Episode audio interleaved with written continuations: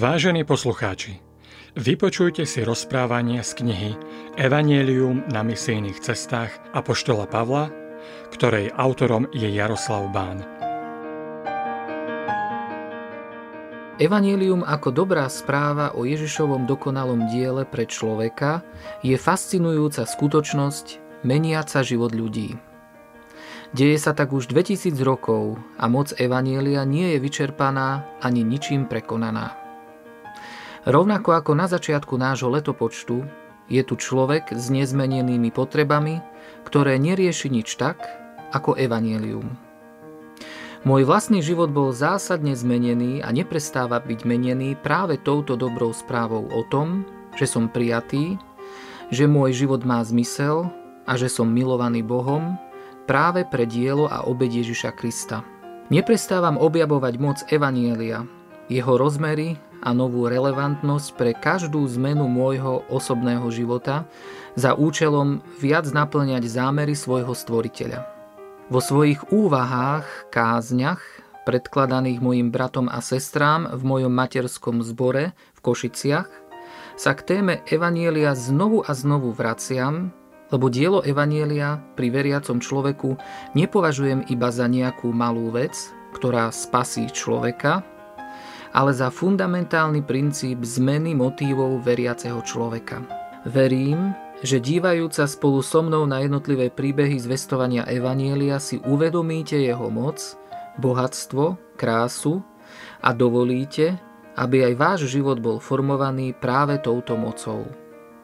Jaroslav Bán v Košiciach, jún 2016 v antiochískej cirkvi boli prorokmi a učiteľmi Barnabáš, Simeon, ktorému hovorili Niger, Lucius z Kyrény, Manaén, ktorý v detstve rástol spolu s tetrarchom Herodesom a Saul.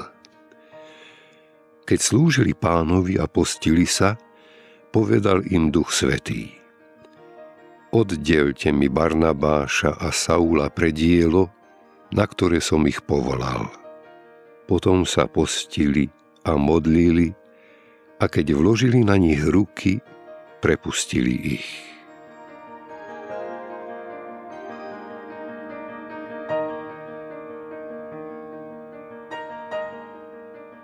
Cirkev v Antiochii ako vyslať misionárov. Celý príbeh knihy skutkov apoštolov, tak ako nám ho podáva Lukáš, sa riadi cestovnou mapou Evanielia, ktorú určí pán Ježiš Kristus po svojom zmrtvých vstaní. Teraz však na vás zostúpi Svetý Duch, vy dostanete jeho moc a budete mi svetkami v Jeruzaleme, v celom Judsku i Samárii, až po okraj zeme. Príbeh knihy skutkov Apoštolov od kapitoly 1 do kapitoly 12 je príbehom o tom, ako sa evanílium rozšírilo v Jeruzaleme, v Judsku a v Samárii. Od kapitoly 12 to bude príbeh o tom, ako sa evanílium rozšíri po celom vtedy známom svete. Ako kresťania dnes žijeme príbeh, ktorý neskončil v skutkoch v kapitole 28. Je na nás, aby ten príbeh pokračoval – my máme niesť evanielium do poslednej končiny zeme.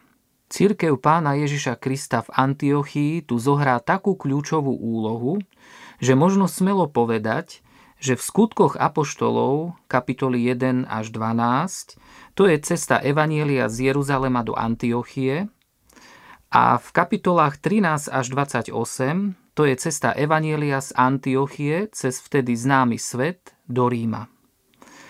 Východzím miestom šírenia Evanielia v kapitolách 1 až 12 je církev v Jeruzaleme a ústrednou osobnosťou je apoštol Peter. Pri rozšírení Evanielia až do Ríma je domovským a vysielajúcim miestom církev v Antiochii a ústrednou osobnosťou sa veľmi rýchlo po Barnabášovi stáva Pavol. Barnabáš sa dokonca úplne stráca z písma po roztržke s Pavlom kvôli Jánovi Markovi. Čo je to za zbor v tej Antiochii?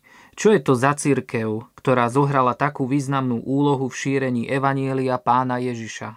Verše nášho textu, ktoré ho opisujú, neobsahujú nejaký príkaz pre nás, ale sú zmesou histórie a mocného teologického posolstva. Históriu od teológie tu však nemožno oddeliť, ináč by sme neporozumeli posolstvu.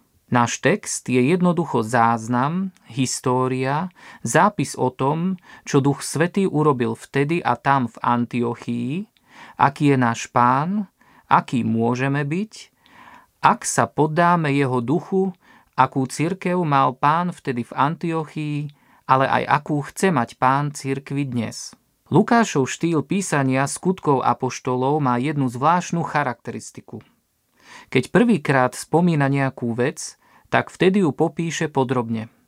Pri druhom a ďalšom stretnutí s už popísanou vecou ju nebude vysvetľovať, ale bude predpokladať, že ju už poznáme z prvého popisu. Preto pri prvej misijnej ceste Lukáš podrobne popíše vyslanie Pavla na misijnú cestu. Neskôr sa samotným vyslaniam nebude venovať. Pri vyslaní Pavla a Síla sa na druhú misijnú cestu samotné vyslanie Lukáš vybaví len krátkým slovným spojením. Bratia ho zverili do pánovej milosti a tak sa vydal na cestu. Pri vyslaní Pavla a Síla sa na druhú misijnú cestu samotné vyslanie Lukáš vybaví len krátkým slovným spojením Bratia ho zverili do pánovej milosti a tak sa vydal na cestu ako sa píše v skutkoch Apoštolov v 15. kapitole 40. verši. Výklad slovného spojenia zverili do pánovej milosti však bude rovnaký ako výklad nášho textu.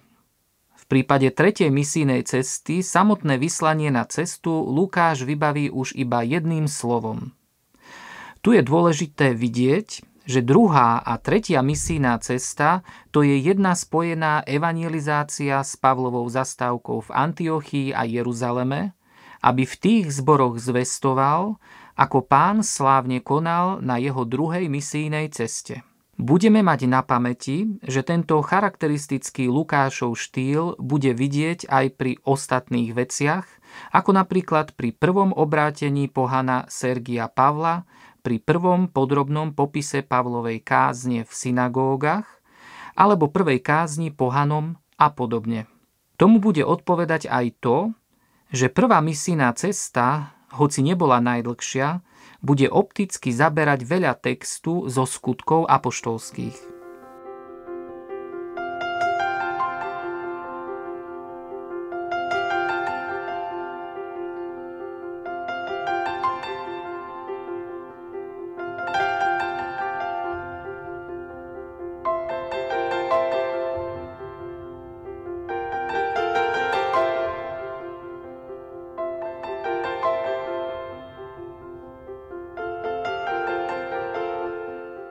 Náš text hovorí o troch predpokladoch v cirkvi, ktorá má niesť evanielium. Prvým predpokladom konania misie je, že církev, ktorá chce konať misiu, je plná Božieho slova. Ak má evanielium zasiahnuť svet, tak to posolstvo musí byť plné Božieho slova a priam vychádzať z neho. V Antiochii sú proroci a učitelia, Barnabáš a Pavol celý rok zostali v tamojšej cirkvi a učili zástupy. V liste Efeským v 4. kapitole v 11. verši Pavol píše a on ustanovil jedných za apoštolov, iných zasa za prorokov a iných za ohlasovateľov Evanielia, iných ustanovil za pastierov a učiteľov, aby pripravovali svetých na dielo služby, na budovanie Kristovho tela. Pán cirkvi ustanovuje v Antiochii učiteľov, aby hľadiac do Božieho slova cirkev porozumela evanieliu, porozumela, aké je jej miesto, aby cirkvi bolo zrozumiteľne ukázané, čo má robiť a aby pre takú prácu bola budovaná slovom. Pán cirkvi ustanovuje v Antiochii prorokov, aby doplnili neexistujúce nariadenia Mojžiša a ostatných prorokov o tom, ako môžu Židia, veriaci v Mesiáša, spolu s pohanmi, veriacimi v Mesiáša, koexistovať? Nezostáva to iba pri obyčajnej fyzickej koexistencii jeden vedľa druhého, pohan so Židom. Církev v Antiochii potrebuje prorocké slovo o tom, ako tí dvaja, Grék a Žid, môžu byť spoločne spasení, oslavovať Boha, spoločne žiť pre Boha, konať Jeho vôľu.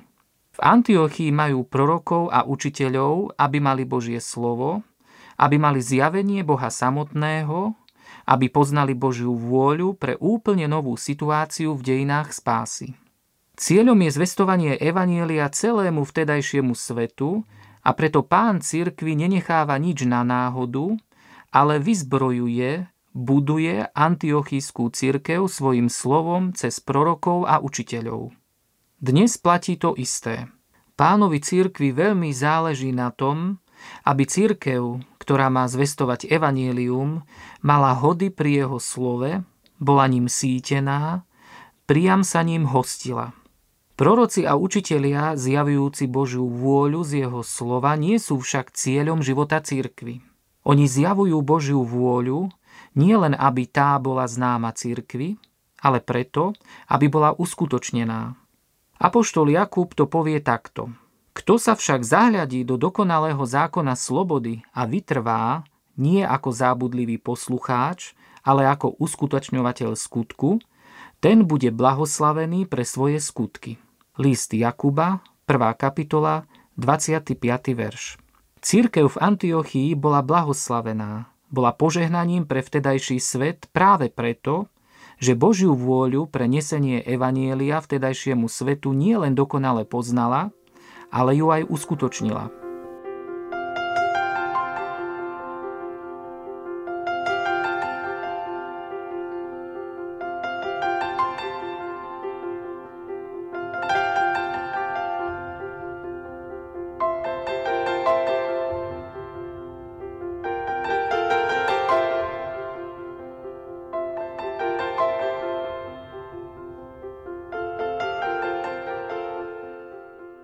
Druhým predpokladom konania misie je, že církev rozpozná, že sám Svetý Duch riadi misiu.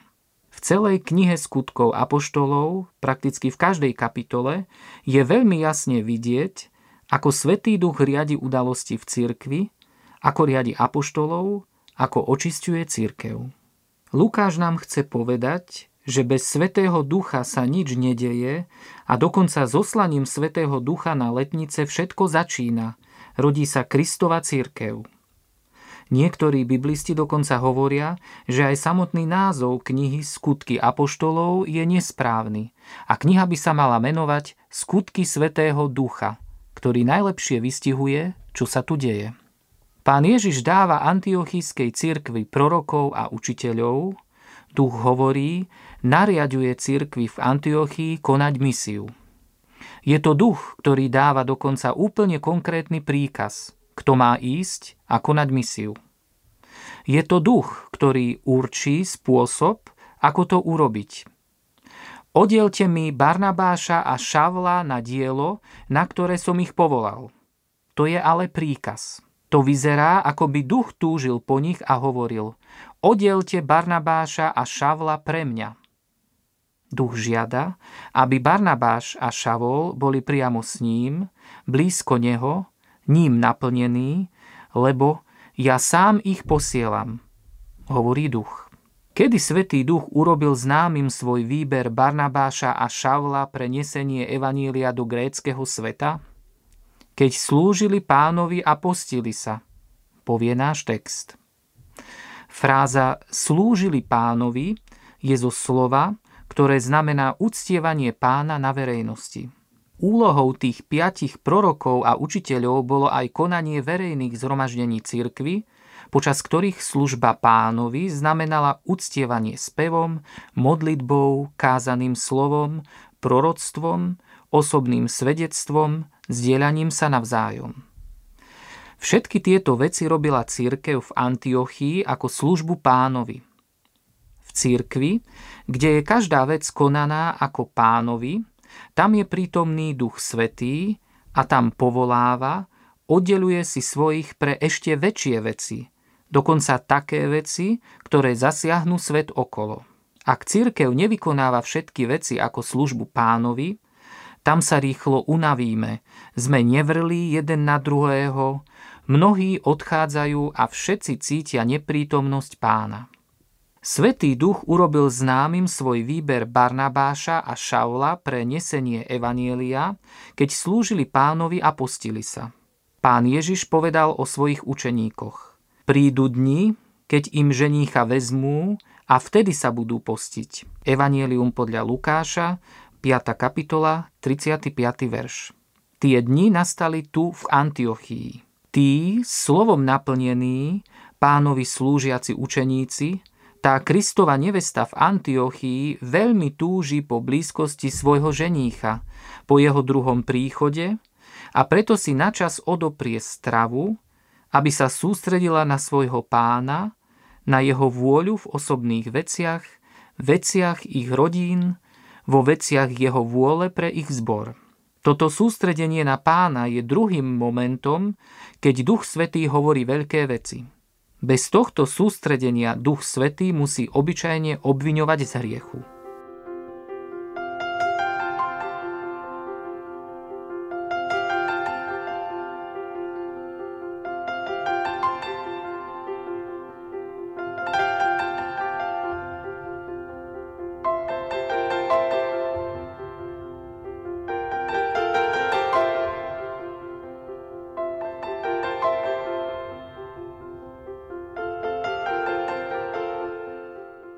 Tretím predpokladom konania misie je, že církev Kristova poslúcha ducha. Náš text pokračuje. Potom sa postili a modlili sa a keď vložili na nich ruky, prepustili ich. Antiochísky prepustili, doslova uvoľnili Barnabáša a Šavla pre nesenie Evanielia do sveta.